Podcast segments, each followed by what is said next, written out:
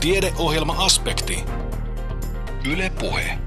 Aspektilla jatketaan seuraavaksi. Tällä kertaa aiheena kivunhoito, unettomuus, kuntoutus ja eliniän odote, eli varsin terveyspainotteisella aiheella mennään. Aspektin kokoaa Kimmo Salveen. Kivunhoidon käypähoitosuositukset julkaistiin liki vuosi sitten joulukuussa. Suositusten mukaan kivunhoito perustuu ensisijaisesti lääkkeettömiin hoitomuotoihin. Lääkettömiä hoitomuotoja on tutkittu paljon ja tulokset ovat olleet vakuuttavia, mutta silti lääkkeetöntä hoitoa ei aina tarjota kipupotilaalle. Miksi lääkkeetön kivunhoito etenee sitten niin hitaasti suomalaiseen terveydenhuoltoon? Kysymykseen vastaa seuraavassa käypähoitosuosituksen työryhmän puheenjohtaja professori Pekka Mäntyselkä. Sitä on vaikea täsmällisesti sanoa. Tätä jalkautamistyötä on tässä tehty, kerrottu näistä suosituksista eri paikoissa, eri foorumeilla, eri, eri, erilaisissa kokouksissa. Tässä on yksi syventäviä opintoja tekevä opiskelija tehnyt tämmöisen kyselyn työnsä liittyen ja tuota, näyttää siltä, että ainakin tässä Kyssin alueella, eli tässä niin Kyssin erityisvastuualueen terveyskeskuksissa, nämä ainakin tie, tiedetään ja ollaan tutustuttu, mutta sehän on vielä eri asia kuin se, että niitä oikeasti käytetään ja niin, niin sen mukaan toimitaan, mutta tuota, se on sitten ihan kohtalaisesti tässä ollaan edetty myöskin tämän jalkauttamisen kanssa, mutta valtavasti on varmasti vielä työtä edessä. Nämä ovat siis todellakin ensimmäiset kipuun liittyvät käypähoitosuositukset, jotka julkaistiin viime vuoden joulukuussa. Millainen tarve tuli tehdä käypähoitosuositus myös kivun hoitoon ja nimenomaan kivun lääkkeettömään hoitoon liittyen?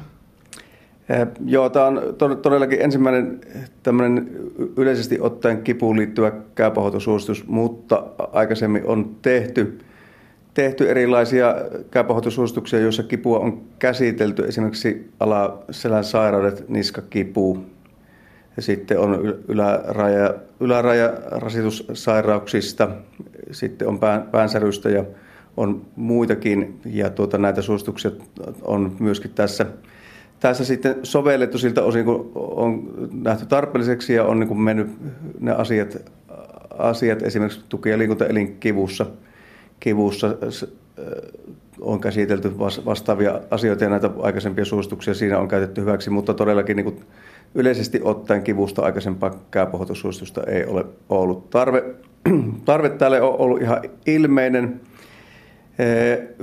yksinkertaisesti jo senkin takia, että tämmöinen kipu ja kroonistunut kipu on hyvinkin tavallinen ongelma väestössä. Omien tutkimusten mukaan 35 prosentilla aikuisväestöstä on tämmöistä kroonista vähintään kolme kuukautta kestänyttä kipua.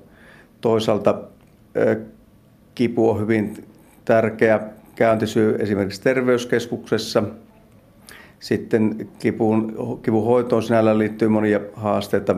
Ensinnäkin että miten tämmöiseen niin kroonistuvan kipuun reagoidaan, millä tavalla saadaan kiinni, kiinni ne ihmiset, joilla tämä kipu meinaa kroonistua ja miten siihen päästään puuttumaan sitten ajoissa ja tekemään se, mikä on, on mahdollista sen kroonistumisen ehkäisemiseksi. Toisaalta sitten tota, esimerkiksi tämän vahvojen kipulääkkeiden ja opioidipohjaisten lääkkeiden käyttöön liittyvät ongelmat.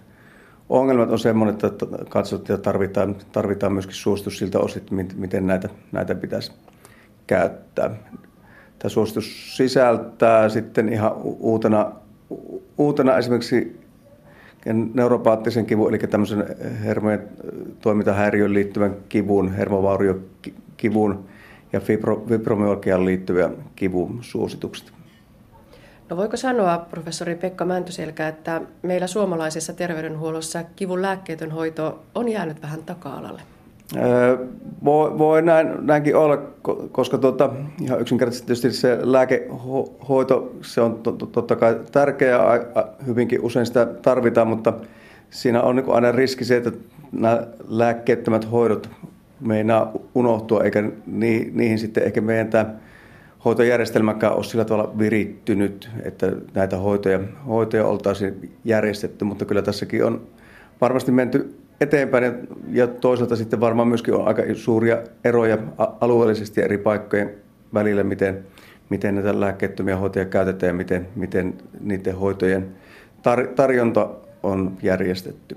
Mm. Ja toisaalta ei kai ole niin, että ne ovat toistensa vastakohtia, lääkkeetön hoito ja lääkkeellinen hoito, vaan voiko olla niin, että ne tukevat toinen toisiaan? E, ehdot, ehdottomasti juuri, juuri näin. Entäs tutkimuksen puolella? Onko myös niin, että se lääkkeettömän hoidon tutkimus ja sitä kautta se vakuuttava tutkimusnäyttö on lisääntynyt? Kyllä, kyllä on lisääntynyt. Tietysti tuota, tähän lääkkeettömän hoidon tutki, tutkimiseen liittyy monia, monia haasteita. Se ei ole niin yksinkertaisesti kuin esimerkiksi tämmöisen kliinisen lääketutkimuksen tekeminen, mutta tuota, yhä enemmän on ollut tämmöisiä hoitotutkimuksia, joissa nimenomaan sitten näitä lääkkeettömiä hoitoja on tutkittu ja niitä maailmalla, maailmalla tehdään koko, koko ajan lisää. Se näyttö, näyttö ja niin kuin tutkimustieto on myöskin lisääntynyt viime vuosina aika pa- paljon ja tuota, näitä uusia tutkimuksia tulee koko ajan. Siellä käypähoitosuosituksessakin taidetaan todeta, että suositus kivulievitykseen on ensisijaisesti lääkkeetön. Niin millaisia niitä lääkkeettömiä keinoja ylipäätään on olemassa? Ja totta kai sitten nekin lääkkeettömät hoidot täytyy katsoa potilaskohtaisesti ja räätälöidä hoidot sen mukaan, minkälainen se vaiva ja kipu, kipu ja mahdollisesti se diagnoosi sillä taustalla, taustalla on se on aika jännä juttu, että kaikkein vahvin näyttö vaikuttaa olevan ihan tämmöistä eh, lihaskuntoa ja yleistäkin kestävyyttä lisäävästä liikunnasta. Ja tuota, esimerkiksi polvin, polvinnivelrikossa, monissa muissakin tuki- ja liikunta eli sairauksissa, ja fibromyalgiassa tämmöinen liikunta, liikunta sinällään, mikä lisää kestävyyttä ja lihasvoimaa tai ylläpitää sen, niin sitä niin on, on hyvinkin hyödyllistä. Haaste totta kai on siinä sitten, että millä, millä tavalla sitten osaamme motivoida, motivoida tähän liikuntaan ja esimerkiksi lihas, lihasvoima ylläpitoon. Monia muitakin on, on näyttöä tämmöistä ohjatusta harjoittelusta, joka sekin on tavallaan on sitä liikunta-asiaa. Sitten on tämmöisiä psykologisia vaikuttamiskeinoja, niin kuin tämmöinen kognitiivis-behaviorallinen terapia, joka on tämmöinen käyttäytymiseen ja tämmöisiin ajattelumalleihin ja niiden muuttamiseen tähtäävä terapiamuoto. Sen saatavuus toki ei ole ihan niin hyvä joka, joka, joka puolella, mutta kuitenkin näyttöä siitä on ja varmaan, varmaan sen, senkin niin kuin, käyttämistä ja tarjontaa voisi lisätä, lisätä jollakin, jollakin tavalla tässä meidän järjestelmässämme. Myöskin akupunktiosta on jo, joissakin asioissa ainakin jossakin määrin, määrin näyttöä. Ja sitten jo sähköärsytyshoidosta ja jossakin tapauksessa myöskin ultraäänihoidosta. Ihan näitä nyt muutamia esimerkkejä tässä mainitakseni. Puhutaan myös tämmöisestä TNS-hermostimulaatiosta. Minkälainen menetelmä se on?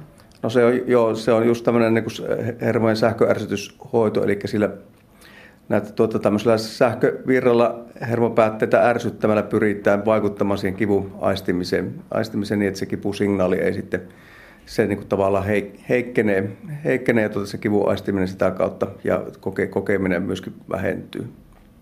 No mitä potilaat sanovat lääkkeettömästä kivunhoidosta? Joskus kuulee sitä, että tuolla vaikkapa leikkauksen jälkeen niin potilas on vähän sitä mieltä, että ei näin nopeasti liikkeelle, kun asiantuntijat sanoisivat. Joo, se varmaan varma on hyvinkin tapauskohtaista. On paljon potilaita, jotka tuota, mieluummin ho- hoitaisivatkin sitten lääkkeettömillä hoidolla, ovat hyvinkin motivoituneita tekemään itse se asia eteen. Pa- paljonkin töitä ja sitten on osa, jotka ei, ei sitten ole niin motivoituneita ja haluaisivat sitten ehkä jonkun, jonkun äkkiratkaisun, vaikka pillerin tai muun, mutta tuota, tässä on ehkä ne äär, ääripäät, et, mutta tuota, valmiutta on todennäköisesti kuitenkin myöskin potilailla enemmän kuin mitä me osataan sitten tarjota aina. No entä sitten se seuranta? Vaatiiko kivun lääkkeetohoito ehkä vielä entistäkin tarkempaa seurantaa kuin sitten sillä lääkkeellä tapahtuva kivunhoito? No periaatteet siinä seurannassa toki on ihan, ihan samat, että silloin kun puhutaan varsinkin pitkittyvästä kivusta, niin totta kai sitten seuranta ja tämmöinen hoidon, hoidon jatkuvuus ja se, että niin katsotaan, että mihin se homma, homma niin menee ja varmistetaan, että se hoito onnistuu ja toisaalta myöskin sitten ne tavoitteet, tavoitteisiin päin sitten pystytään menemään. No tepsiikö lääkkeetön hoito myös kroonistuneeseen kipuun? Kyllä, kyllä siitä näyttöä, näyttöä on ja kroonistuneessa kivussa oikeastaan sitten tämmöiset niin kivuhallintamenetelmät, lääkkeettömät hoidot, hoidot ja sitten monenlaiset kivuhallintamenetelmät mene, tuota, hallintamenetelmät ovat hyvinkin tärkeitä ihan sen jaksamisen, jaksamisen kannalta ja myöskin sitten tietysti siihen tilanteeseen sopeutumisen kannalta, mutta myöskin sitten ihan sen kivun lievittämisen kannalta ja toimintakyvyn ja elämänlaadun yllä, ylläpidon kannalta. Ja sitten siinä usein, usein korostuu sitten tämmöinen moniammatillisuus, ja että tuota, useat, usean ammattiryhmän ja ammattilaisryhmän edustajat sitten myöskin osallistuu siihen hoidon suunnitteluun. Ja totta kai sitten se potilas, potilas on keskeinen osa myöskin siinä hoitosuunnitelman teossa, eli ei, ei voi onnistua hoitosuunnitelmassa, jos potilas itse on vaikka eri mieltä kuin mitä sitten ammattilaiset on. Niin, tämä onnistuneen kivunhoidon kulmakivi lienee se kivunhoitosuunnitelma. Professori Pekka Mäntyselkä, onko se sellainen arkityökalu, joka tehdään jo rutiinisti? Ei, ei varmaankaan. Puhutaan kaiken kaikkiaan niin hoitosuunnitelmasta ja, ja jos puhutaan yleisestikin ottaen vaikka niin kroonisten sairauksien yhteydessä hoitosuunnitelmasta, semmoistahan nykyään oikeastaan edellytetään, että semmoinen te, tehdään riippumatta ihan sit sitä diagnoosista tai vaivasta, niin tota, varmasti tässä on semmoinen paikka ihan valtakunnallisestikin, missä voitaisiin katsoa, katsoa vähän hyviä esimerkkejä, missä se on, onnistuu ja koettaa levittää näitä toimintamalleja sitten muuallekin maahan. Professori Pekka Mäntyselkeä haastatteli Anne Heikkinen. Tutkijoiden yössä Kuopiossa nähtiin ja kuultiin erilaisia vähdyksiä tieteestä. Näin myös tiedetuokioissa, joista seuraavassa aiheena ikääntyneiden uni ja unettomuus, onko muita lääkkeitä kuin unilääkkeet. Tästä kertoo seuraavassa geriatrian erikoislääkäri Sirpa Hartikainen. Joo, kiitoksia. Uni on sellainen asia, josta meillä kaikilla on kokemusta. Meillä on kokemusta hyvästä yöunesta ja meillä on kokemusta myöskin unettomuudesta. Nimittäin elämän muutostilanteissa, stressitilanteissa on aivan normaali reaktio se unettomuus. Ei sitä tarvitse pelätä eikä se ole vaarallinen, se on ihan vain tavanomainen reaktio. Aivomme tarvitsee unta. Uni on niin kuin aivojen tämmöinen tilanne, jossa aivot varastoi energiaa, toisaalta sieltä puhdistetaan erilaisia kuona-aineita – ja sitten myöskin tämmöisen oppimisen ja muistin kannalta uni on aivan välttämätöntä. Siellä tapahtuu sitä hermoston muovautumista, jonka avulla syntyy ne lopulliset muistijäljet. Ja noin joka kolmannella ihmisellä on jonkinlaista uniongelmaa. Ja sitten jos me mietitään, mitä se ikääntyminen tarkoittaa, niin ikääntyminen muuttaa meitä, se muuttaa meidän elimistön koostumusta, se muuttaa meidän hormonaalisia toimintoja – ja se myöskin sitä kautta muuttaa meidän unta. Ja sillä tavalla, että, että uni me herkemmin havahdutaan, se on vähän niin kuin herkemmin katkonaista. Ja, ja tämä on niin kuin tavallaan, voi olla sellainen tunne, että kun havahtuu yön aikana useamman kerran ja katsoo kelloa, niin tulee sellainen tunne, että en ole silmän täyttä nukkunut, vaikka sinne välillä olisi ollut uni ihan hyvä. Ja sitten semmoinen hormonaalinen muutos on, että me, meillä erittyy antidiureettista hormonia yöaikana ja tämä estää itse asiassa virtsan erittymisen rakkoa. Ja tässä ikääntymisen myötä tapahtuu semmoinen muutos, että tätä antidiureettista hormonia ei eritykään samalla tavalla yöaikana. Jolloin on aivan normaali reaktio se, että yöllä käydään vessassa kerran, parikin, jotkut jopa kolme kertaa. Ja sitä virtsan erittymistä sinne rakkoon niin me ei voida niin kuin estää. Et se on ihan normaalia ikääntymismuutosta. Ja se tekee sitten siitä, että useimmittenhan sinne nukahdetaan hyvin helpostikin sen vessakäynnin jälkeen, mutta joskus siinä voi tulla semmoista pientä, pientä viivettä ennen kuin se onnistuu. Ja ehkä jos mietitään kaikkein tärkeintä syytä, mikä häiritsee unta, on sairaudet. Eihän ikään niitä sairauksia tuo, mutta se vaan tahtoo, että se elämän myötä niitä on kertynyt, niitä on tarttunut mukaan. Ja kaikki nämä meidän suuret kansansairaudet on itse asiassa kaikkein tärkeimpiä syitä unettomuudelle. Että siinä on, mietitään sydän- ja verenkiertosairauksia, jos sepelvaltimo ei toimi hyvin, jos, jos tuota on sydämen vajaa toimintaa, niin nämähän heikentää hapetusta ja silloin elimistön normaali reaktio, että me havahdutaan – ja me ruvetaan vähän touhua, me hengitetään paremmin ja sitä kautta hapetus vähän paranee. Sama asia koskee myöskin eh, astmaa, keuhkoahtammatautia, mikä tahansa näitä keuhkosairauksia, joissa samalla tavalla kun tasapaino on huono, niin käy niin, että, että se hapetus menee ja sitten niin elimistö tavallaan, tai aivot niin puolustautuu tätä huonoa hapetusta vastaan herättämällä ja, ja lisäämällä ja voimistamalla hengitystä. Ja nämä on kaikkein niitä tärkeimpiä asioita. Sen lisäksi kipu on tietysti hyvin merkittävä unta häiritsevä tekijä. Että jos se havahtuu joka kerta, kun kylkeä kääntää, niin käy lonkkaan tai polveen tai jotain muuta kipua, niin kipu on myöskin yksi näitä hyvin merkittäviä unta rikkovia ja unettomuutta aiheuttavia tekijöitä. Samalla tavalla vaikka semmoinen närästys, että sieltä tulee sitä hapa, hapanta mahan sisältöä suuhun, niin siinähän kanssa havahdutaan. Ja siinä sitten aina menee jonkun aikaa ennen kuin uudestaan nukahdutaan. Ja sitten on tämmöisiä sairauksia niin kuin masennus, johon kuuluu tämmöinen äh, unihäiriöt. Ne voi olla, että herätään aamuyöllä tai ei saada unta tai se on hyvin katkonaista. katkonaista. Joillakin sitten taas toisinpäin, että on semmoinen niin liiallinen nukkuminen. Myöskin sitten nautintoaineilla on, on niin merkitystä tässä asiassa. Että kahvista on monella kokemusta, että ei kärsi enää iltapäivällä tai illalla, iltakahvia juoda, koska sitten uni karkaa vallan. Alkoholia käytetään aika paljon tämmöisen niin unettomuuden, että otetaan olut tai kaksi tai jotakin muuta ja ajatellaan, että okei, sitten nukun paremmin. Itse asiassa se ei oikein toimi. Se ei toimi sen takia, että hyvin pieni määrä alkoholia, se kyllä rentouttaa, mutta itse asiassa se rikkoo sitä meidän unen rakennetta. Meidän unessahan on semmoista perusunta ja sitten on tämmöistä vilkeunta ja sitten on, sy- on myöskin unessa on tämmöisiä syvä, syvän unen vaiheita ja kaikki nämä on tarpeen. Ja alkoholi rikkoo tätä unen rakennetta ja sitä kautta se, vaikka se olisi määrällisesti samanlaista se uni, niin käytännössä se on huonolaatuisempaa eikä me samalla tavalla virkistytä kuin sitten hyvästä, hyvästä unesta. No sitten tietysti useillehan tulee se, että no unilääkke on semmoinen, jolla on helppo saada sitä unta ja se on hyvä konsti. No itse asiassa aika monelle se unilääke alkaakin sairaalareissun jälkeen. Sairaalassa on vähän erilaista, siellä on, on ehkä sitten erilaisia vaivoja, on kipuja, ympäristö on erilainen, siellä kuuluu erilaisia ääniä, ei saa unta. Ja ei siinä mitään. Voi olla, että siellä muutamana iltana otettuna se voi olla ihan ok, mutta se ei pitäisi jatkua sitten enää kotona vaan se pitäisi loppua siihen se unilääkkeen käyttö. Nimittäin sitten siinä käy niin, että se unen rakenne näillä, nämä unilääkkeet, mitä tavallisimmin käytetään, on ja niiden kaltaisia valmisteita. Ja niillä on semmoisia harmillinen osa, että vaikka ne nyt niin kuin lyhentää sitä nukahtamisaikaa noin varttitunti, onko se paljon vai vähän, se on tietysti vähän tämmöinen arvovalintakysymys, niin se muuttaa unen rakennetta. Se vähentää syvää unta, joka on meille välttämätöntä, ja se vähentää meille remunta. Eli vaikka taas saataisiin sitä unta, niin itse asiassa se unen laatu on huonompaa ja se virkistävä vaikutus. Ja nimenomaan aivojen toiminnan kannalta, niin se ei vastaa sitä, mitä sillä tarvittaa.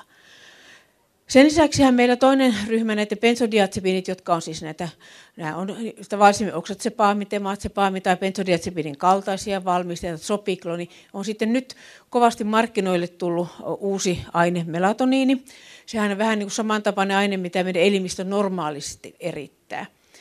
Ja, ja tuota, siitä, siitä nyt noin joka kolmannessa apua, mutta siinä on ihan sama ongelma kuin näiden benzodiazepiinien ja niiden kaltaisten valmisteiden kohdalla. Se myöskin särkee sitä unen rakennetta, se uni on huonolaatuisempaa. Että se uni ei ole yhtä hyvä kuin ilman lääkettä. Ja tämä ehkä tällä hetkellä näiden meidän, valmis, mitkä meillä on tällä hetkellä käytössä olevat valmisteet, niin aina voi sanoa näin. Että vaikka määrää olisi, niin laatu on huono unen osalta. No sitten mietitään, että ainahan kun on lääke, jos sillä lääkkeellä on vaikutuksia, niin silloin myöskin haittoja. Kolikolla on aina kaksi puolta. Ja mitkä on ne tärkeimmät haitat? Tietysti tämä unen laatu, mutta sitten sen itse asiassa tämä, mikä ikääntyminen tuo tullessaan, on tämä väsyttävän vaikutuksen jatkuminen. Et me vanhemmiten meissä on paljon enemmän rasvaa kuin nuorempana, ja tämä, nämä benzodiazepiini ja niiden kaltaiset lääkkeet on tuota, rasvaliukosia. Eli se lääkeaine ei häviäkään siellä, yön aikana. Vaikutus kestää hyvinkin aamuun, kestää vuorokauden ylikin. Ja itse asiassa, jos me sanotaan puoliintumisajat näistä lääkkeistä, niin keskimäärin nuorilla keski-ikäisillä siinä kahdeksan tunnin paikkeilla, vaikutusaika on sitten vielä paljon pidempi, niin sitten se voikin olla, että se puoliintumisaika on jo vuorokauden verran vanhemmiten. Ja silloin se tarkoittaa, että itse asiassa ne lääkkeet kertyy sinne elimistöön ja se vaikutuskin on paljon paljon pidempi. Ja niinpä sitten, jos me otetaan joka ilta sitä, niin tämä kertymä voi tapahtua. No sitten tavallaan, kun mä puhuin siitä, että voi olla, että on tämmöinen stressitilanne ja siinä käytetään näitä tablettia jonkin verran aikaa, mutta entäpä sitten, kun aika monella käy niin, että se aloitetaan se niin sanotusti unilääkekuuri ja se jatkuu ja jatkuu ja jatkuu. Aika iso osa vanhoista ihmisistä käyttää niitä vuosia. Meidän tutkimusten mukaan jopa keskimääräiset ajat niille, jotka käytti pitkään, siis vähintään puoli vuotta, oli viisi vuotta. Ja se on hirvittävän pitkä aika. Jos mietitään, että mitä siitä on niin hyötyä, niin hyötyä ei ole sen unen saannin kannalta, koska se unta antava vaikutus häviää jo kuukausissa. Eli sitten kun ihminen käyttää pitkään näitä benzodiazepiineiden kaltaisia lääkkeitä, he nukkuu tai on nukkumatta, mutta se lääke ei siihen vaikuta. Sen sijaan valitettavasti nämä haitat säilyy.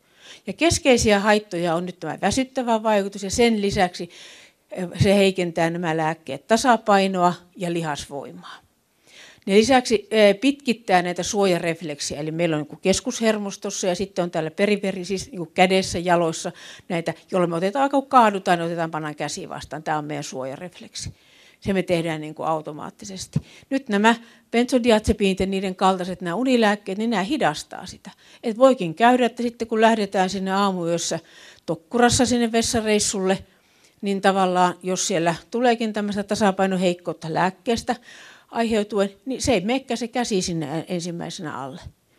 Vaan voi olla, että sitten ollaankin siellä lattialla lonkkaluu edellä, ja sehän tarkoittaa sitten, että usein jos me lonkkaluu edellä lattialle kaadutaan, niin se voima, joka siihen kohdistuu, on noin kymmenen kertaa se, mikä rikkoo terveen luun.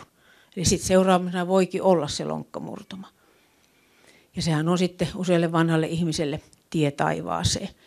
Meidänkin tutkimuksessa on nähty, että tämä on hyvin merkittävä riskitekijä nämä unilääkkeet lonkkamurtumille. Ja sen lisäksi näyttää, että ne, ketkä on ollut näiden unilääkkeiden vaikutusaikana silloin, kun he on saanut sen murtuman, niin heidän selviytymisensä myöskin sen jälkeen, sen murtuman jälkeen sairaalasta kotiin ja myöskin tämä kuolleisuus, niin nämä on selvästi huonompaa kuin ilman samanlaisilla, me on katsottu niitä Alzheimerin tautia sairastavilla ja muilla vanhoilla ihmisillä ja, ja näyttää, että nämä, nämä riskitekijät ovat siellä. Että selviytyminen on huonompaa. Ja tavallaan siinä mielessä meillä ei ole sellaista vastausta, että annetaan unilääke, saadaan yhtä hyvää unta kuin muutoinkin ja ei ole mitään haittaa. Valitettavasti asiat on melkein päinvastoin. Kyllä me vastetta saadaan, kun otetaan niitä silloin tällöin, mutta – mutta tuota, haittoja tulee aina. No onko tämä sitten aivan toivoton tilanne? Eikö ole mitään tehtävissä tämän unen kanssa? No ensinnäkin, jos mietitään, että millä sitä voi parantaa tätä unenlaatua, niin ne on tämmöisiä unihygieniaohjeita. Tärkeitä asioita on se, että meillä on aika säännöllinen rytmi siinä elämässä. Me mennään suunnilleen samaan aikaan nukkumaan ja samaan aikaan herätään. Tämä jo, niin kuin, tätä opettelemalla jo aika iso osa näistä uniongelmista häviää. Liikunta on erinomaisen hyvä keino. Liikunta sillä tavalla, iltapäivällä tai alkuillasta, niin sieltä tulee ensin se virkistävä vaikutus ja myöhemmin tulee sitten se unta antava vaikutus. Et hyvin myöhään illalla ei sitten enää kannata niin kuin tämä uniasian takia liikkua.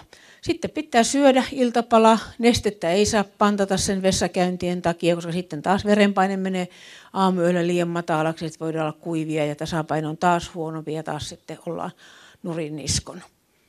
Ja sitten tavallaan, että haetaan tämmöisiä rutiineja siihen iltaan, luodaan omat rutiinit. Joku tykkää panna villasukat jalkaan ja joku juo lämmintä ja, ja, ja, ja tämmöistä rentouttavaa tekemistä, vaikka lukemista tai mikä se kellekin on se rentouttavaa tekemistä. Ja näillä rutiinien avulla me itse asiassa niin kuin valmistelemme itsemme sitä niin kuin unta varten ja ne auttaa hyvin paljon. Ja sitten sillä tavalla, että jos jos tota, ei nukuta, niin sänky on turha mennä. Eli jos sinne mennään sänkyyn ja sitten jäädään sinne pyörimään, niin me ehdollistutaan tämmöiseen unettomuuteen. Et sitten mennään nukkumaan, kun rupeaa nukuttamaan. No jos sitten mennään sinne sänkyyn ja arvetaan, no kyllä se uni tulee, ei tulekaan, niin sieltä pitää puolen tunnin perästä nousta ylös. Et jos ei puolen tuntia ole tullut sitä unta, niin ylös ja sitten ruveta tekemään jotain muuta, vaikka sitten lukemaan tai muuta. Ja sitten vasta sänkyyn, kun se uni tulee tai rupeaa nukuttamaan. Ja, ja sitten tavallaan se, että semmoinen niin kuin oh, et ei kannata pelätä sitä yhtä tai kahta unetonta yötä tai huonosti nukuttua yötä, mutta yrittää niin kuin luoda ne omat rutiinit, joiden avulla voi sitten ylläpitää tätä hyvää, hyvää niin kuin tavalla unta, koska se on hirveän tärkeä asia elämän laadulle, toimintakyvylle, virkeydelle kautta, kautta iän.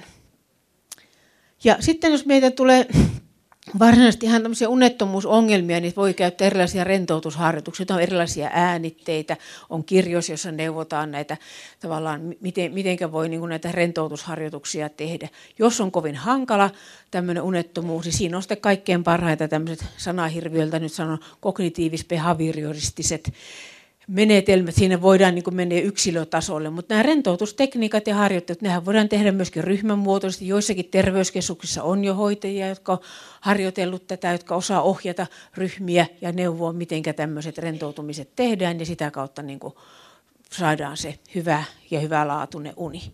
Ja näissä erona sitten nyt näihin lääkehoitoihin, niin näistä rentoutusharjoituksista, unihygieniasta, liikunnasta, hyvästä syömisestä – ei, ei näistä tule niin kuin haittavaikutuksia, yleensä vaan pelkkää positiivista vaikutusta. Ja näillä sanoilla toivottelen teille kaikille makoisia yöunia, ei ihan heti. Näin geriatrian erikoislääkäri Sirpa Hartikainen Itä-Suomen yliopistosta. Puheenvuoro oli taltioitu tutkijoiden yötapahtumasta Kuopiosta. Jos äsken yritettiin nimenomaan pysyä siellä sängyssä, niin seuraavassa yritetään enemmänkin pitää sieltä poissa. Kuntouttava työote nimittäin patistaa ihmisiä ylös sängystä, kyseessä iäkkäiden potilaiden hoito ja kuntoutuminen. Kuopion yliopistollisen sairaalan neurologian osastolla fysioterapeutit Irma Haikkonen ja Pirjo Huskonen avustavat sairaudesta toipuvaa rouvaa sängystä pystyasentoon. Otan jalat täältä ja Pirjo vähän auttaa täältä ylhäältä ylävartalosta noin. Ja vähän aikaa otetaan ihan tässä semmoista happilisää. Oi. Katsotte suoraan eteenpäin ja hengittelette rauhallisesti. Tuntuuko huimaava vai? Tuntuu. Joo. Joo. Pyöriikö se silmissä vai musteneeko se? Pyörii. No se ehkä tasoittuu, kun Joo. Vähän aikaa tässä hetki aikaa istahettaa ja kuulostellaan miltä se tuntuu. Mm. Minä tuen täältä toiselta puolelta, niin Irma laittaa nyt kenkiä Joo. sitten jalkaan tuossa. Itse olette mukana niin paljon kuin vaan pystytte olemaan siinä. Niin, ja työntäkipä tuonne ihan pohjaa asti. No. Niin. Otetaan toi, ihan tuo kunnollinen seisomisasento ennen kuin mm. lähdetään yrittämään. Ja tuota, sanokaapa sitten, kun rupeaa tuntumaan siltä, että jaksatte lähteä yrittämään. Pakko se on yrittää. Onko vointi semmoinen, että jaksatte lähteä yrittämään? No ei kyllä Ei ole semmoinen ei. vointi? Okei. Okay. Joo, sitten nämä asennon vaihot monesti sitten tekee se vielä, että se huimaus mm. saattaa jopa lisääntyä siinä, kun lähdetään nousemaan, istumaan ja istumasta seisomaan.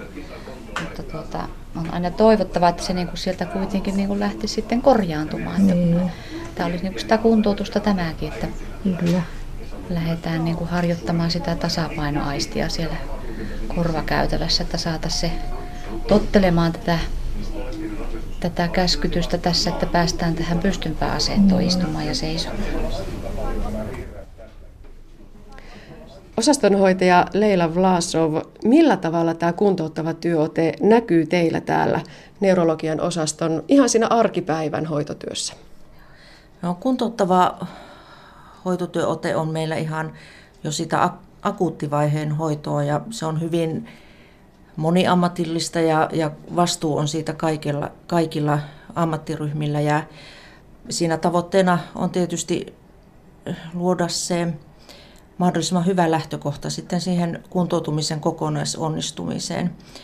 Ja ihan tämmöisiä arkisia tilanteita on sitten meillä ruokailussa avustaminen – tai että ei viedä esimerkiksi ruokatarjotinta sinne potilaan sängyn viereen, että jos hän pystyy tulemaan syömään tuohon aulaan ja, ja kaikissa päivittäisissä muissakin tehtävissä, peseytymisessä, pukeutumisessa, ihan tämmöisistä pienistä arkisista asioista, hiusten harjaamisesta ja muista, että potilas tekisi mahdollisimman paljon itse. Tässä päästiin äsken seuraamaan sellaista tilannetta, että rouva autettiin pitkältään istumaan ja siitä hetkeksi seisomaan ja sitten takaisin istumaan. Eli ne voi olla tosiaan hyvinkin arkisia ja aika näin ulkopuolisen silmissä pieneltäkin näyttäviä asioita. Niin, se, se on ihan totta, että kuntouttava työote ei ole mitään erityisiä terapioita, fysioterapiaa tai toimintaterapiaa niin kuin yksistä, että se on ihan sitä, sitä arkista hoitotyötä ja sen lomassa tapahtuvaa kuntoutumista. Ja esimerkiksi, että potilaalla, jolle kuntoutusta niin kuin suunnitellaan, niin se ei ole alkuvaiheessakaan, vaikka potilas olisi vuodepotilas, niin se ei ole mitään passiivista ei hoideta häntä passiivisena vuodepotilaana, vaan, vaan siinäkin kannustetaan sitten jo semmoiseen omatoimisuuteen niissä asioissa, missä siinä vuoteessa pystyy. No tuntuuko koskaan potilasta siltä, että hän sanoo, että kyllä, kyllä mä voisin sitä hoitoa ottaa vastaan enemmän, että miksi pitää itse näin paljon tehdä? Niin, kyllä. Se on, se on ehkä semmoinen perinteinen, perinteinen juttu siinä, että perinteisesti me hoitotyön ammattilaiset on totuttu siihen, että että tehdään puolesta, mutta että se on monesti sitten karhunpalvelus potilaalle ja sille kuntoutumiselle. Että, että se olisi hirveän tärkeää ymmärtää niin meidän hoitotyön ihmisten, potilaan ja omaisten, että, että mikä on se päämäärä ja miksi näin, näin toimitaan, että ei tehnyt puolesta. Niin, ylihoitaja Anmari Kainulainen, onko se tosiaan ihan asenteen muutoksen paikka, että tämä kuntouttava työote ei ole sitä huonosti hoitamista tai välinpitämättömästi hoitamista, vaan itse asiassa juuri päinvastoin? Kyllä. Se oikeastaan vaatii sekä meiltä sairaalahenkilökunnalta tai oikeastaan sosiaali- ja terveydenhuollon henkilöstöltä asennemuutosta, mutta se vaatii asennemuutosta myös potilaalta ja hänen omaisiltaan. Kuuletteko te täällä niitä omaistenkin kommentteja, että, että miksi täytyy syödä itse tai, tai miksi on pakko nousta ylös, että kun olisi niin kiva vaan pötköttää siellä sängyssä? Kyllä, kyllä sitä kuulee ja, ja omaisilta saa vähän palautetta, että kun minun, minun lähestäni ei ole hoidettu ja hänen, hänen on pitänyt tehdä itse näitä asioita. No kerrotaan vielä, miksi se kuntouttava työote on niin kovin tärkeä? Miksi siihen halutaan kiinnittää näin vahvasti huomiota? No ihan tutkimustenkin mukaan niin sillä ajatuksella, että ylös sängystä noustaa mahdollisimman nopeasti, niin, niin on ehkä semmoinen hyvin keskeinen asia, että pitkä vuodenlepo on kaikille ja varsinkin vanhuksille niin haitallista jo ihan sen takia, että lihasvoima vähenee nopeasti ja ihan muutamassa päivässä. Ja tällä akuutin vaiheen kuntoutuksella ja kuntouttavalla hoitotyön asenteella niin vaikutetaan ehkä sen koko kuntoutuksen, myöhemmän kuntoutumisenkin onnistumiseen. Ja, ja tällä tietysti haetaan kaikkea sitä, että, että potilas kotiutuu mahdollisimman nopeasti, estetään sitä laitostumista ja, ja minusta tosi tärkeä juttu, jota niin kuin ihan henkilökohtaisestikin ajattelen, niin mahdollisimman hyvä elämänlaatu saavutettaisiin sillä, että, että potilas on mahdollisimman omatoiminen. Ja totta kai sitten tämmöisessä kuntouttavassa hoitotyön ajatuksessa on se, että, että kun ei jää vuoteeseen, niin sillä ehkäistään isoja komplikaatioita, joka on myös se potilaan hyvä, että ei tule verenkierto-ongelmia, laskimotukoksia, keuhkokuumetta, ehkäistään hyvin, hyvin monia asioita, joita ei sitten, sitten ehkä ajatellakaan, mikä merkitys niillä on niiden syntymiseen. Me autetaan täällä molemmilla puolilla, ollaan auttamassa. Ja itse olette mukana ja ihan rauhallisesti mm. lähdetään sieltä nousemaan. Pitkä kurkotappi eteenpäin ja paino molemmille jaloille. Ja haetaan mm. heti se sama keskiasento, mikä äsken tuossa istuessakin oli. Mm. Että tunnistelette itse sitä, että onko se nyt samalla tavalla. On se.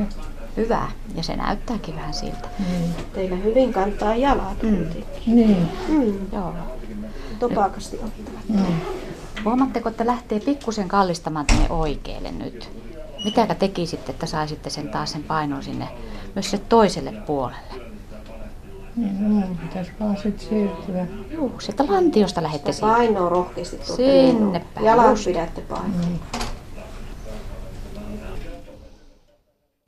Tässä on huomattava se, että kuntouttaminen on pitkälti myöskin sitä, että henkilö kuntoutuu, eli henkilö itse on se avainasemassa oleva. Ja siitä, mikä hänen oma halunsa ja kykynsä on kuntoutua, niin siitä on hyvin paljon kiinni. No puhutaanko tässä fyysisestä kuntoutumisesta, henkisestä kuntoutumisesta vai molemmista yhteensä?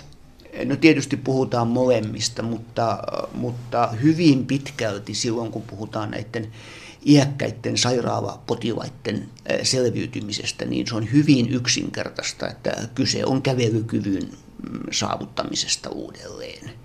Ja se on nyt sitten lähinnä vain fyysistä kuntoutusta. Tietysti on kaikki tällaiset henkiset elementitkin joudutaan huomioimaan, mutta suurin osa kuntouttavasta työstä tässä tapauksessa on yksinkertaisesti liikkeelle lähtösängystä. Mikäli potilas tällainen iäkäs henkilö jää sinne sänkyyn vähänkin pidemmäksi aikaa, niin silloin alkaa kuolleisuus nousta ja yhä enemmän tulee henkilöitä, joita ei sitten enää kävelykykyä enää sitten saavuta tämän jälkeen ja henkilö on sitten sen jälkeen mm, laitoshoitopotilas.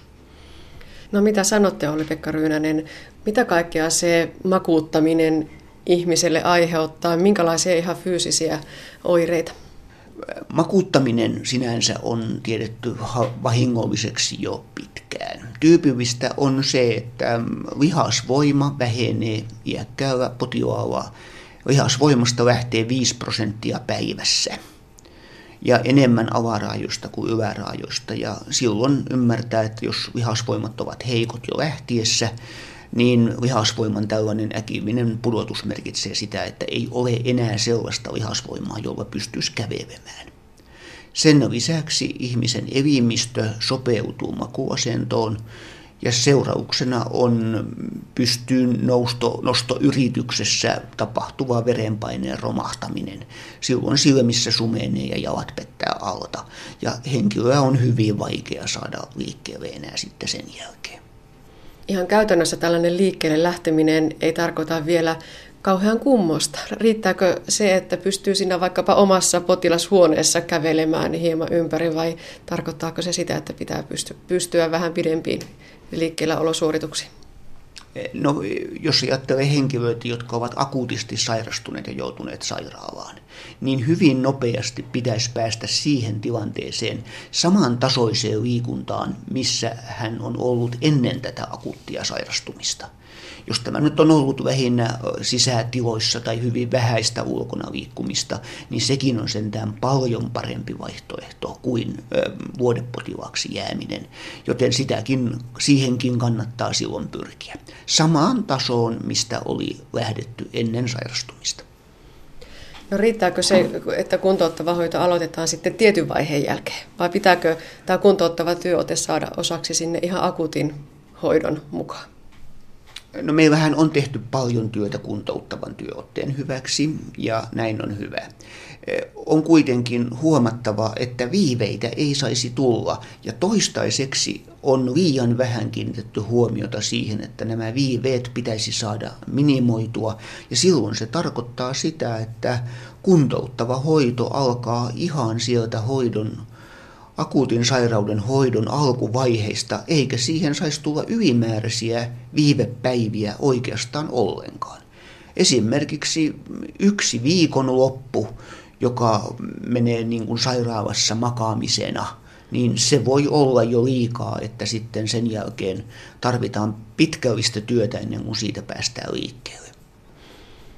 No entä sitten vielä loppuun se potilaan näkökulma? Ymmärtääkö iäkäs potilas oman parhaansa, kun häntä patistellaan liikkeelle? Useimmat ymmärtävät, mutta ei ehkä kaikki. Potilaalle täytyy sanoa se viesti, että jos ei lääketieteellistä estettä ole, niin sängystä on päästävä pois mahdollisimman pian. Jos ei pääse, niin on uhkana, että sinne jää. No nyt me olemme täällä neurologian osastolla, jossa se kuntouttava työote on ollut perinteisestikin aika vahvaa, mutta Anmari Kainulainen, pitäisikö se lähteä liikkeelle ja lähteekö se liikkeelle ihan jo sieltä esimerkiksi ensihoitaja-arjesta ja kulkee sitten koko hoitoketjun läpi? Meillä on tarkoituksena nyt täällä Kysissä ja oikeastaan koko sairaanhoitopiirissä tehostaa tätä kuntouttavaa työotetta ja, ja tarkoitus olisi, että se lähtisi sieltä hoitoketjun alusta. Eli kun ensihoitajat menee potilaan luokse kotiin, niin he kartoittavat sen potilaan toimintakyvyn ja, ja lähtötilanteen jo siellä kotona. Ja, ja saattaa olla, että he hoitavatkin sen potilaan jo siellä kotona, ettei hänen tarvitse tullakaan sairaalaan asti. Ja, ja tällä tavalla me vältytään siltä, että, että se potilaan sairaalassa olo tai sairaalaan joutuminen, niin se pitkittyisi. Ja sitten me ollaan lisäksi vielä kiinnitetty huomiota, kun potilas tulee sieltä ensihoitajien mukana päivystykseen, niin päivystyksessä myös otetaan huomioon jo se kuntout- ja otetaan käyttöön kuntouttava työote ja, ja lähdetään viemään sitä eteenpäin tässä hoitoketjussa aina teho-osastolle ja vuodeosastolle ja sieltä edelleen jatkohoitoon, perusterveydenhuoltoon ja aina kotiin ja kotiutumiseen saakka. No riittääkö periaatteessa se, että kuntouttava työote näkyy täällä erikoissairaanhoidon puolella? Tulevaisuudessa potilaat ovat yhä lyhyemmän ajan sairaalassa ja toimintatapoja pyritään muuttamaan avohoitopainotteisemmiksi, mikä sitten lisää haasteita nykyiselle perusterveydenhuollolle. Ja sinnekin varmasti sitten vaaditaan toimintatapojen muutoksia ja mahdollisesti myös lisäresurssointia. Haaseltavina Kuopion yliopistollisessa sairaalassa olivat ylihoitaja Anmari Kainulainen, osastonhoitaja Leila Vlasov ja professori Olli-Pekka Ryynänen. Toimittajana edellä oli Anne Heikkinen. Ja tuo edellä kuultu haastattelu oli uusinta kymmenen kysymystä ikääntymisestä ohjelmasarjasta. Suomalaiset naiset elävät keskimäärin liki kuusi vuotta pidempään kuin miehet. Vuonna 2015 syntyneet tytöt elävät noin 84-vuotiaiksi ja pojat noin 78,5-vuotiaiksi. Selitystä naisten pitkäikäisyyteen voi hakea elämäntavoista ja ympäristöstä, toisaalta oma vaikutuksensa on myös sukupuolten biologisilla eroilla. Naisten etuna on esimerkiksi estrogeen, joka näyttää suojaavan naisia sepelvaltimotaudilta vaihdevuosiin saakka. Myös solujen sinnikkyydessä on eroja. On mahdollista, että miehen solut kuluvat loppuun nopeammin kuin naisten. Mutta nyt kuulemme lisää tästä aiheesta. Anne Heikkisen haaseltavana on lääketieteen lisensiaatti, geriatrian erikoislääkäri Kristiina Hongisto. Suomalainen nainen elää keskimäärin kuusi vuotta pidempään kuin suomalainen mies. Kristina Hongisto, mistä se johtuu? Nykyisin ollaan vahvasti sitä mieltä, että ero miesten ja naisten elinajan odotteessa johtuisi elämäntavoista, ympäristöstä ja sukupuolten biologisista tekijöistä. Vahvimpana kuitenkin varmasti vaikuttavat elintavat ja ympäristö. Eli yhä edelleen miehet tupakoivat, käyttävät alkoholia ja syövät epäterveellisemmin kuin naiset. Ja myös keskimäärin miehet harrastavat hieman vähemmän liikuntaa ja ylipäätään miehillä on taipumus ottaa enemmän henkeä vaarantavia riskejä, eli heillä on suurempi riski kuolla tapaturmaisesti varhemmalla iällä kuin naisilla.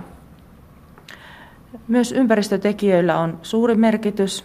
Koulutukselliset tekijät, sosioekonomiset erot ovat isossa osassa. Esimerkiksi laajoissa väestötutkimuksissa on todettu, että Ahvenanmaalla ja länsirannikolla ruotsinkielisellä miesväestöllä on jopa 10 vuotta enemmän elinaikaa odotettavissa kuin osalla itäsuomalaisista miehistä. Nämä erot tosin ovat tietysti yksilöllisiä, mutta näyttöä kuitenkin laajoissa väestötutkimuksissa on asiasta saatu. Ja tietysti sitten yleisesti ottaen tämmöinen korkea koulutus ja sosioekonominen asia, asema suojaavat miehiä varhaisemmalta menehtymiseltä ja, ja lisäävät elinajan odotetta. Naisilla nämä erot eivät ole niin jyrkkiä kuin miehillä. Tietysti myös miehillä useimmiten työ on fyysisesti raskasta, joka voi vaikuttaa sitten tähän lyhentyneeseen elinajan ennusteeseen. Myös miehillä parisuhteella on selkeä merkitys, se korostuu enemmän kuin naisilla, eli yksin elävät naiset voivat pärjätä kuitenkin erittäin hyvin ja elää pitkän elämän, mutta miehillä parisuhteettomuus, yksinäisyys, yksin eläminen niin yleensä korostavat sitten myös muita ongelmia. Ja se tämmöistä syrjääntymiskehitystä heidän elämässään ja tästä johtuen sitten myös heidän elinajan odotteensa keskimääräisesti on naisia lyhyempi. Ja naisilla tietysti useimmiten on enemmän sosiaalisia suhteita, he purkavat huolia ystävien kanssa, keskustelevat enemmän ja naisilla näin ollen nämä sosiaaliset suhteet ja asioiden läpikäyminen muiden ihmisten kanssa suojaavat ylimääräiseltä kuormalta ja, ja tosiaan niin auttavat heitä sitten jossain määrin myös paremmin selviytymään elämässä. Ja ylipäänsä tietysti miehet herkemmin pitävät vaivoja pitkään, käyvät vähemmän lääkärissä, terveystarkastuksissa. Naiset ovat tässä suhteessa aktiivisempia, mikä osaltaan varmasti selittää myös naisten pidempään elinkaarta. On myös uskottu, että estrogeeni suojaisi naisia sepelvaltimotaudilta vaihdevuosi-ikään saakka. Ja sepelvaltimotautihan juuri on merkittävin kuoleman syy sekä naisilla että miehillä teollistuneissa maissa. Eli estrogeeni suojaisi naisia laajentamalla suonia ja suurentamalla HDL-kolesterolipitoisuutta. Miehet sairastuvat tästä johtuen sepelvaltimotautiin 5-10 vuotta aiemmin kuin naiset ja naiset sitten vasta vaihdevuosi iän jälkeen, jolloin heidän sairastavuudessaan sepelvaltimotautiin onkin sitten huomattava, huomattava nousu ja siinä vaiheessa myös sitten nämä eliniän odotteen ero alkaa vähentyä. Ja miehillähän ennenaikaista kuolleisuutta aiheuttavat sepelvaltimotauti, keuhkosyöpä, alkoholisairaudet, tapaturmat ja väkivalta eri muodoissaan. Myös geeneistä on haettu selitystä sukupuolten välisille biologisille eroille elinajan odotteessa. Miehillä geneettiset tekijät näyttäisivät vaikuttavan pitkäikäisyyteen. Naisilla sen sijaan pitkän elämän saavuttaminen ei edellytä yhtä hyvää geenipohjaa kuin miehillä, sillä naisten paremmat elintavat kompensoivat tilannetta. Geriatrian erikoislääkäri Kristiina Hongisto kertoo, että myös naisten ja miesten solujen sinnikkyydessä on eroja.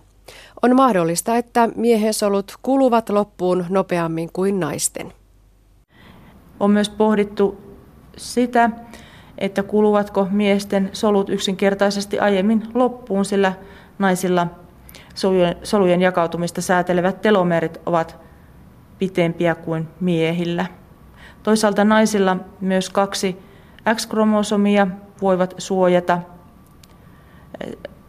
sillä jos toiseen X-kromosomeista tulee haitallinen mutaatio, niin mahdollisesti toinen kromosomi voi sen korvata. Miehillä sen sijaan on X-kromosomin, toisen X-kromosomin tilalla Y-kromosomi, josta voisi puuttua sellaisia ikääntymiseltä suojaavia geenejä, joita naisella kahdessa X-kromosomissaan on.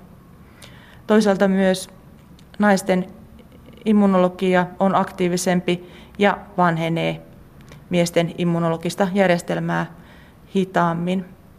Näillä kaikilla tekijöillä on haettu selitystä sille, miksi länsimaissa naiset elävät selvästi kauemmin kuin miehet. Niin, tosiaan Suomessa tämä ero on naisten hyväksi se noin kuusi vuotta. Miten muualla maailmassa? Maiden väliset erot ovat suuria. Esimerkiksi Venäjällä naiset elävät keskimääräisesti jopa 12 vuotta kauemmin kuin miehet. Tämän on ajateltu johtuvan aika pitkälle miesten rankasta alkoholin käytöstä. Siellä osa, osa miehistä käyttää paljon vodkaa tai muita alkoholituotteita ja sitten tietysti myös tupakointi on iso riskitekijä. Eli naiset käyttävät alkoholia ja polttavat tupakkaa vähemmän ja tämä selittäisi sitä kuolleisuuden huomattavaa eroa.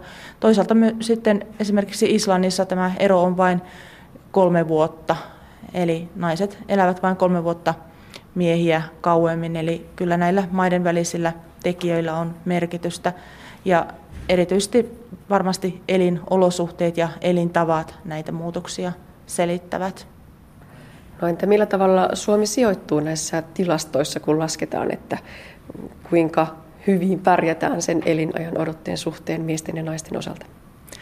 WHO tekemän elinaika-odoteraportin mukaan vuonna 2015 Suome, suomalaiset naiset elivät 15 pisimpään maailmassa ja suomalaiset miehet sijoittuivat sijalle 24. Tämä suomalaisten naisten eliniän odotteen kasvu jatkui aina tuonne 70-80-luvulle asti ja sitten se on hieman tasottunut. Mikä sitä elinajan odotetta nosti juuri ennen tätä aikaa? Naisilla varmasti suurin merkitys on ollut tämä synnytysten turvallisuuden paraneminen, tämä äitiyshuolto, joka on kehittynyt koko ajan voimakkaasti. Täällä varmasti on niin ollut ehkä kaikista merkittävin vaikutus tietysti myös naisten koulutuksella ja naisten paremmilla mahdollisuuksilla vaikuttaa omaan elämäänsä. Ja yleisesti sitten tietysti elinajan odotteen lisääntymiseen on liittynyt keskeisesti sairauksien parempi diagnostiikka ja hoito, infektioiden väheneminen hoitojen myötä ja tietysti sitten tämä lapsikuolleisuuden väheneminen. No näyttääkö siltä, että miehet kirivät naisia kiinni ja tämä kuuden vuoden ero tasoittuu? Siltä kieltämättä hieman alkaa näyttämään, eli kyllä viime vuosikymmeninä tämä ero on selvästi tasottunut. Tällä hetkellä nyt vuonna 2015 on arvioitu, että tuo miesten ja naisten välinen elinajan odotteen ero on vain sen 5,6 vuotta. Eli koko ajan tämä vähenee. Todennäköisemmin johtuu juuri siitä, että myös miesten elintavat ovat parantuneet koko ajan ja, ja sitten tietysti toisaalta taas on se, että nyt nykyisin naiset myös polttavat lisääntyvässä määrin tupakkaa ja käyttävät alkoholia. Eli nämä riskitekijät myös naisilla ovat lisääntyneet. Vuonna 2015 syntyneet tytöt elävät keskiväärin 84,1-vuotiaiksi ja pojat 78,5-vuotiaiksi. Kristina Hongisto, kuinka paljon tämä eliniän odote voi koko ajan nousta? Kyllä varmasti tulevaisuudessa koko ajan ihmiset elävät yhä vanhemmiksi ja esimerkiksi satavuotiaiden määrä tulee jatkossa varmasti nousemaan ja onhan siitä tietenkin jo viitteitäkin. Eli ikääntyneiden ihmisten määrä tulee tulevaisuudessa selvästi kasvamaan. Mutta jossain vaiheessa tulee sitten myös se raja vastaan, niin kuin totesit äsken, niin miehillä ne solut kuluvat loppuun nopeammin kuin naisten. Kyllä, eli tietysti ikä voi nousta vain tiettyyn pisteeseen saakka ja, ja ei tietysti rajatonta kasvua varmasti tuossa eliniässä ole tapahtumassa. Japanissahan on tällä hetkellä länsimaista on voimakkain ero miesten ja naisten iän välillä siinä mielessä, että, että naiset elävät lähes 88-vuotiaiksi, miehet 81-vuotiaiksi. Ja siinä seitsemän vuoden ero länsimaissa, joka on niin tällä hetkellä suurin ja näyttää edelleen kasvavan naisten hyväksi. Eli muissa länsimaissa tämä ero on alkanut tasottumaan, vähentymään, mutta Japanissa näyttää vielä nousevan. No näkyykö tämä eliniän odote ja siihen suhtautuminen jollain tavalla hoidossa, terveydenhoidossa, vai onko se vain sellainen infaktoasia, joka meillä on olemassa? Iäkkäiden ihmisten määrän kasvu tulevaisuudessa aiheuttaa ilman muuta haasteita terveydenhuollolle. Ja tämän vuoksi onkin erittäin tärkeää, että meillä olisi mahdollisimman paljon, että terveydenhuoltohenkilökunnalla olisi mahdollisimman paljon tietoa ja taitoa hoitaa iäkkäitä ihmisiä ja tukea heidän selviytymistään ja pärjäämistään kotona mahdollisimman pitkään ja että he iäkkäät ihmiset pystyisi viettämään hyvää ja laadukasta elämää kotona. Naisten ja miesten elinien odotteiden eroista kertoi edellä lääketieteen lisensiaatti geriatrian erikoislääkäri Kristiina Hongista. Ja näin päättyy aspekti. Lisää aiheistamme netissä osoitteessa kantti.net kautta aspekti sekä Yle Areenasta.